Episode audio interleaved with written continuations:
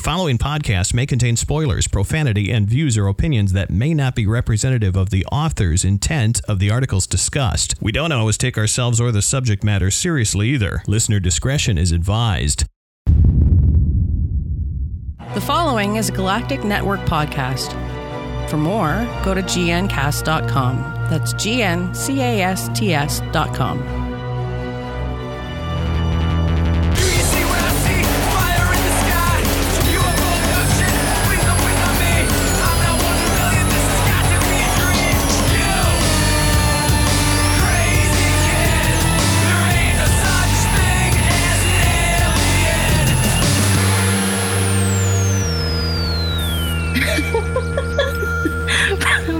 why?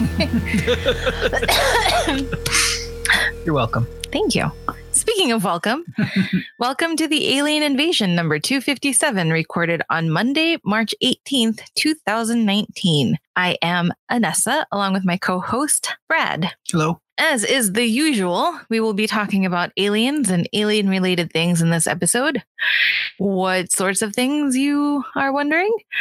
Space herpes, 4,001 exoplanets and counting, and a circular orb has been sighted near a stem cell research facility in Vancouver, British Columbia, as well as a review of the Orville episodes Identity, parts one and two. Before all of that, though, our question I know, right? How do you think the aliens we may eventually meet will perceive time? That's a good one. I wrote the question, so you have to go. Okay, fine. I guess it kind of depends. Like, my first thought was like the rotation of their planet and orbital period. Because, I mean, if you're living on a planet like Venus that's incredibly slow at rotating, I don't know that you necessarily have a big concept of time because you don't have kind of like a, a marker to keep track of where you're at necessarily. Whereas here, you know, the sun rises and sets, and you've got the moon rising and setting, and the constellations becoming visible or not visible depending on where you are. So you know what time of year it is, uh, what time of day, all that fun stuff. Hmm. So that's kind of my thought. I guess it kind of depends on their planet. Sure. At least that's my guess. Yeah, I kind of wonder whenever I think about like time and perception of time, I always think of like Slaughterhouse Five. and the guy's experiencing his life or we're we're viewing his life out of order but it turns out that that's how he's perceiving time for himself it is there's a beginning and an end that he knows of and he's been there he's experienced all of it but he can just move through it Hmm. at least that's how i uh, th- th- that's how I put it together in my head as uh, how that worked, but it just uh, seemed kind of interesting. So aliens inspired by Kurt Vonnegut Yes. or the other way around. Who knows? Yeah. Yes. I don't know. that is a good question. I'm glad you asked that. but what are your thoughts? You can leave comments in the video comment section or uh, in the comment section for wherever you find this actual podcast episode. or you could use the Twitter or the Facebook and leave us messages or send us tweets. Or you could email us as well. What? There we go. Old school. It is old school, and we used to have the email address at the bottom of this document. We we used to. Um. Yeah, I'm not really sure what happened to that. We'll get back to you on that. Get that. Back to you on that. it should be aliens at galacticnetcasts.com or gncasts.com. Sorry. Aliens at gncasts.com. Took a second for the old brain cells to rub together enough energy to pop that out. So And we used to do the voicemail number two. Thinking back on it, you can tell I'm like super rusty because I didn't even notice. So Yeah. yeah, I'm sorry, guys. and now for the news. Hey! hey space herpes. I just love saying space herpes. Hey, Hey. Okay. So tests show that dormant herpes viruses reactivate in more than half the astronauts who travel on the Space Shuttle and International Space Station, according to new NASA research. A phenomenon the agency says could pose problems for deep space missions. Tell me about it. During space flight, there is a rise in secretion of stress hormones like cortisol and adrenaline, which are known to suppress the immune system, said study author Satish Mehta, a researcher at Johnson Space Center, in a press release. In keeping with this, we find the astronauts' immune cells, particularly those that na- normally suppress and eliminate viruses, become less effective during spaceflight and sometimes for up to 60 days after. Unquote. It's kind of wild. Well, I, I, you know, Excuse it kind of makes sense if you're under that much stress. Yeah, and I mean, even here on Earth, when people don't get enough sleep and they're getting stressed out, they're more likely to get sick, especially if there's like a cold or something going around. Normally, you'd be able to probably shrug it off, and then you're like studying for exams or work's going crazy, and then suddenly you're on your butt with the flu. So, anyway, so NASA astronauts. Um, lost my spot. Oh, yeah. So, in research published last month, the journal Frontiers in Microbiology, Mehta and colleagues found that astronauts shed more herpes viruses in their urine and saliva than before or after space travel. The culprit, they suspect, is just the stress of spaceflight. NASA astronauts endure weeks or even months exposed to microgravity and cosmic radiation, not to mention the extreme G forces of takeoff and reentry, Mehta said in the press release. This physical challenge is compounded by more familiar stressors like social separation, confinement, and an altered sleep wake cycle. Man, everything's going, against him. Fortunately, symptoms were relatively rare. Out of 89 astronauts the team studied, only six experienced herpes breakouts in space, according to the paper, a rate of about 7%. The viral shedding also got worse the longer the astronauts were off Earth, leading researchers to worry the phenomenon could present a challenge for deep space travel. While only a small portion develop symptoms, virus reactivation rates increase with spaceflight duration and could present a significant health risk on missions to Mars and beyond, the press release says. And um, you can find the original article through Futurism, but I found this little blurb through sciencealert.com. So, and I actually got to say space herpes on an episode of the Alien Invasion and have it be a legit thing. And not a critique of uh, ice pirates. So, yeah, There's a gem. I don't even remember that one. That's all right. Did I see that? I have no idea. Okay. Boom. I think you're up. I think I am up. And I need to stop looking for something here and have Google Docs actually work with me and not, oh, you stink. Threw me all the way out of the document. Hey, we're going to talk about 4001 exoplanets. Right? Meow. Meow, you say. Yes, yes, I do. There it is. 4,001 exoplanets and counting. The exoplanet team, led by the Observatoire de Paris, announced this week that the list of known exoplanets orbiting distant stars has officially grown to 4,001.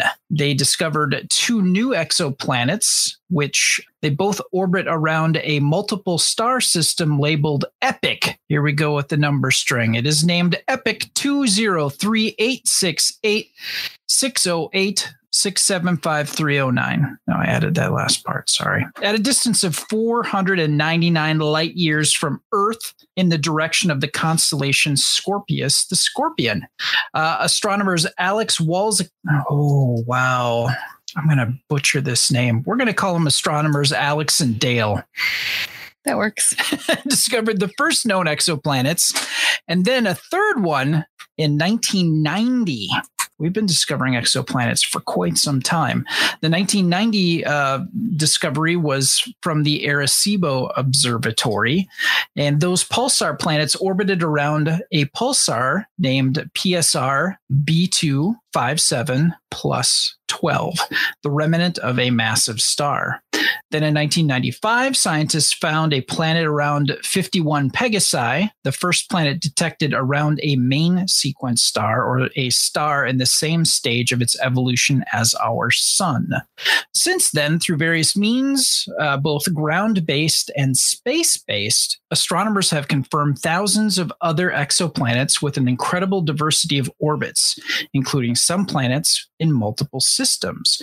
Those worlds have two or even three suns in their skies. Abel Mendez, director of the Planetary Hab- Planetary Habil- Habitability Laboratory at the University of Puerto Rico at Arecibo, told Earth Sky, which is where I got this article, at least 49 of the known exoplanets are potentially habitable.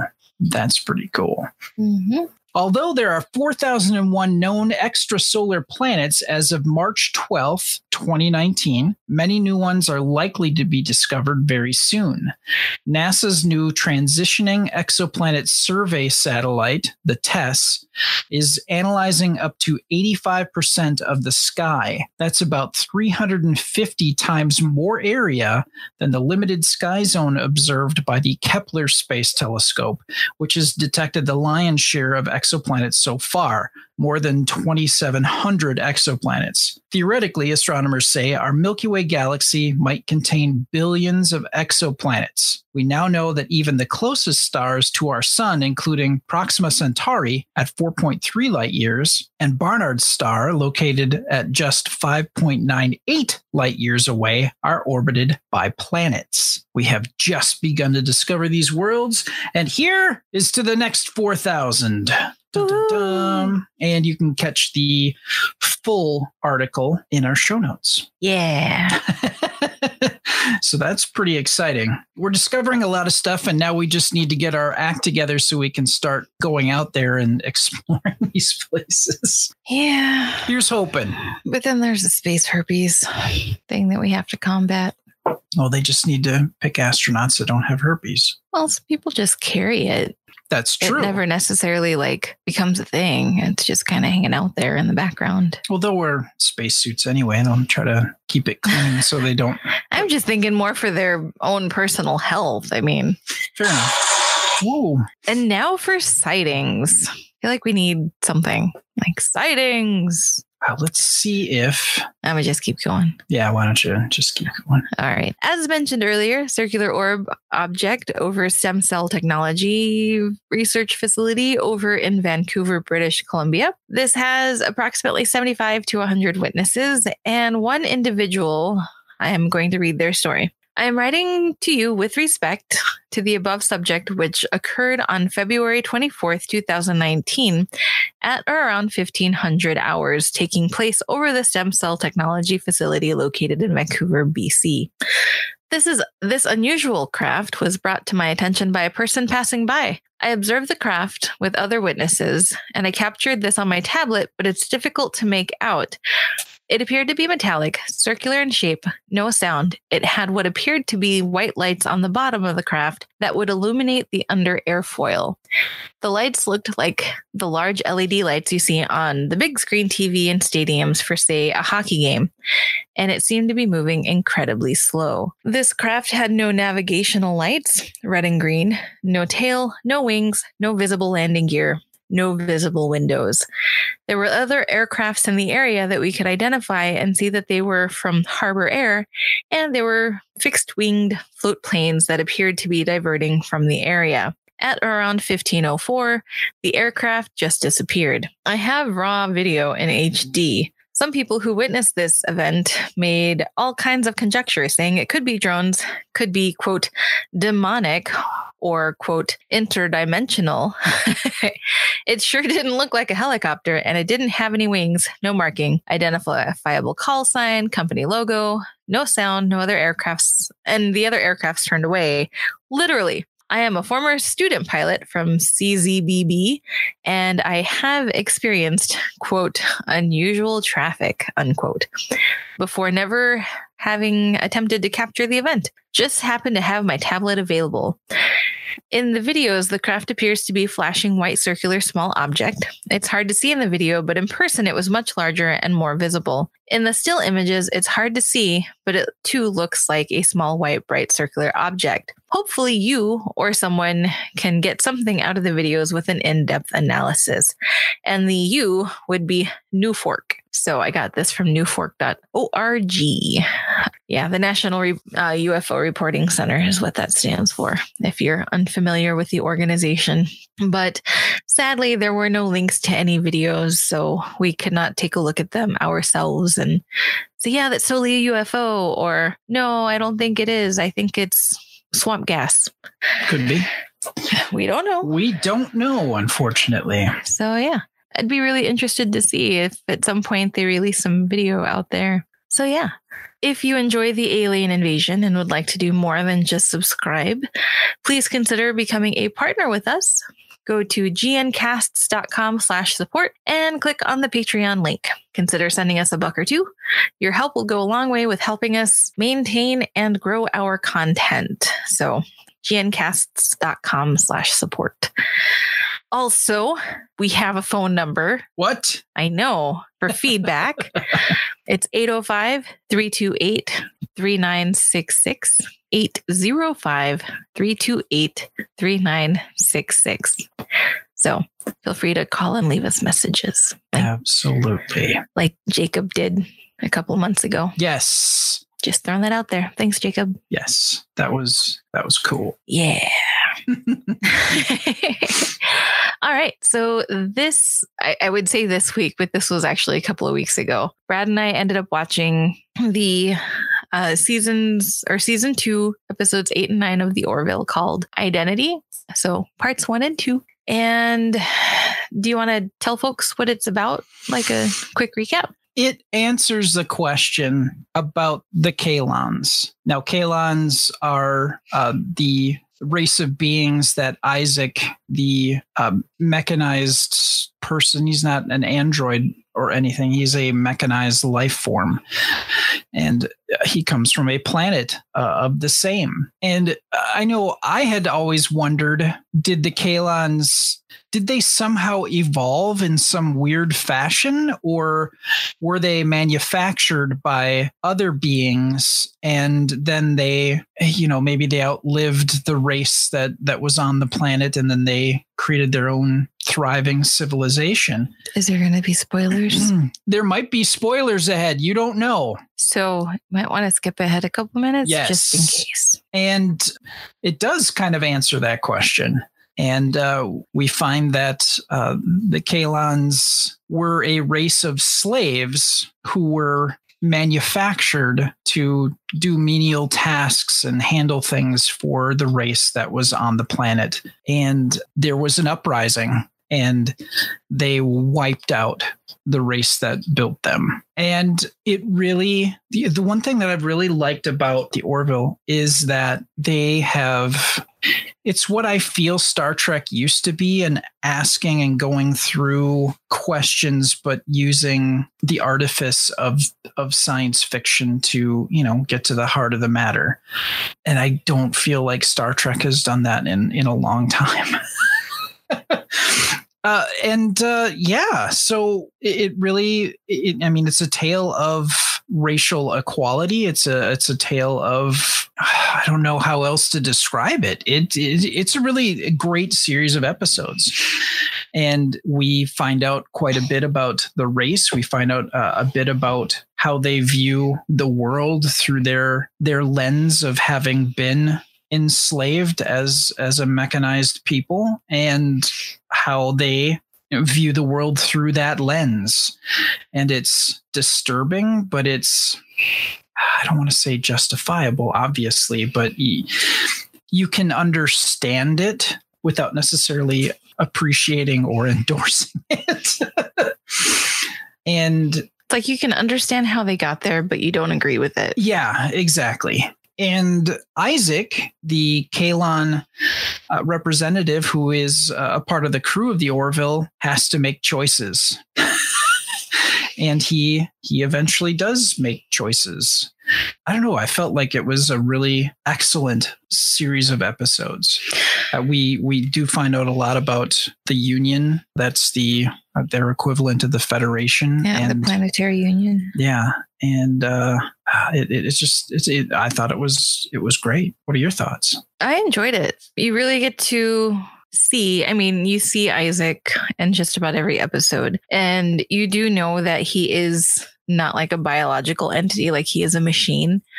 But I feel like his time prior to these particular episodes, you start to see how he's trying to understand the other people around him. And in a way, he's trying to, I'm trying to think of words. I'm sorry. he's not necessarily consciously, but subconsciously, he's starting to maybe learn from them and learn a bit more about emotion and feelings and relationships. And I mean, it's still really foreign to him, but he is making the effort to try to understand what these relationships mean, like why they're important to people, even though they're not necessarily important to him and his race of beings. And I feel like in Identity 1 and 2, you see more of the machine side of him, and you're reminded that he's not one of the gang necessarily when he goes back to Kaylon because he his mission was done and he got shut off. So that's what prompted everything. But yeah, you tend to you're reminded that he his being there had a purpose and he is a part of this race that is very much machine and they their logic is a lot different than ours it's more calculated versus humans and other alien races that are on the ship that are also driven by emotion. And then you, yeah, you start to really learn more about the Kaylon and their history and their desire for genocide for all things that could potentially cause kind of a similar outcome as how they came to be. So yeah, it's it's a good couple of episodes. I highly recommend them if you haven't seen them. Absolutely. So yeah. Anything else? No, I, I'm kind of curious to see if they've started a campaign to ensure a season three. So yeah, Fingers crossed. yeah, Um, I've really enjoyed the la well, I've enjoyed the entire show. I feel like other people around me have been a bit more critical of episodes, going, oh, it's weak writing. Oh, it's not the greatest. And I don't know. I've just enjoyed every single one. I mean, yeah, some are probably better than others, but overall, I don't really feel like I have to critique like any sort of negative feedback for the most part. But yeah. And then the last, the newest episode was also really good, but we're not reviewing that. we're not reviewing that one. So yeah, you should watch that one. Not today. so yeah, we did get some listener messages, or rather one, from a couple of weeks ago. Yes, from okay. three weeks ago. Three weeks ago. Okay, more than a couple. a few weeks ago. A couple tree. Yeah, we're catching up. so, from Paulo, there is a new show on Discovery Science Channel titled Alien Encounters, which is rather captivating. I watched it on the DMAX channel here in the UK. It doesn't explain how aliens might expel gas, but it surely posits a few hypotheses on different reasons for an extraterrestrial life to visit other worlds. Review? So I've not seen it, but it's another thing that I I've typed up on the list of things for Brad and I to watch, and we will see what we can do to make that happen, and maybe we'll make it a future review. Yeah, we uh we don't have cable, so but we do well, let, let's we have cable internet, but we do not have cable television available to us. But we've got like Amazon and Netflix and Yeah. Hulu and the internet. But uh yeah, as soon as we do uh check it out, we'll we'll let you guys know. We'll let you know. All right, so so that's going to do it for this episode of the Alien Invasion, a Galactic Netcast production. If you'd like to read more about the stories we've covered on this episode or other content we've covered, click the links in the show notes. We would like to thank Monkey Warhol for providing our intro music. It is a co- song called Alien Syndrome, and you can find it at monkeywarhol.bandcamp.com. also to Retvard von Thurnberg, a composer from Germany, for our closing song called Be Water. Learn more about him and his music at thecaravel.net. And also thanks to Ben Olson for recording our disclaimer audio at the start of this episode. And you can find out more about him at benolson.com. Also, if you happen to be in the Wisconsin ish area, he does weddings. So He, does. throwing that out there. You need a guy to be your DJ? He's awesome. Got lots of compliments. So, anyway, thank you for joining us. Final thoughts? Gosh, we saw Captain Marvel. We did. It was great. I enjoyed it thoroughly. It was Would watch again. Two thumbs up. it was good. I felt like the the only criticism I, I had was I thought it needed a little bit more time. I I thought could see that. I thought there were some things. There's so many things that they had to get through uh, to tie it with the rest of the Marvel universe. But uh, overall, I think they did a good job, and it was uh, it was worth the watch. Definitely. We'll own it and put it in the collection for reals. Yep. Also, I think we might have settled on kind of a regular schedule now because we we aimed for Fridays and yeah, that totally never worked. and they were like, "Okay, what about Saturdays?" And that totally never worked. And then Sundays. Yeah, that didn't uh that kind of worked, but not really. I think we recorded an episode on a Sunday once. And Mondays just seem to fit the bill. So we're going to be recording Mondays at 8:30 Central Daylight Time because we're in daylight savings time. So Yes. if you want to give us a listen or watch us on YouTube, Mondays Central Daylight Time. So daylight savings time. Yeah. Daylight savings time. Everyone's asleep forever. All right. Thank you very much for joining us. And We'll talk to you later. yeah, Okay. bye.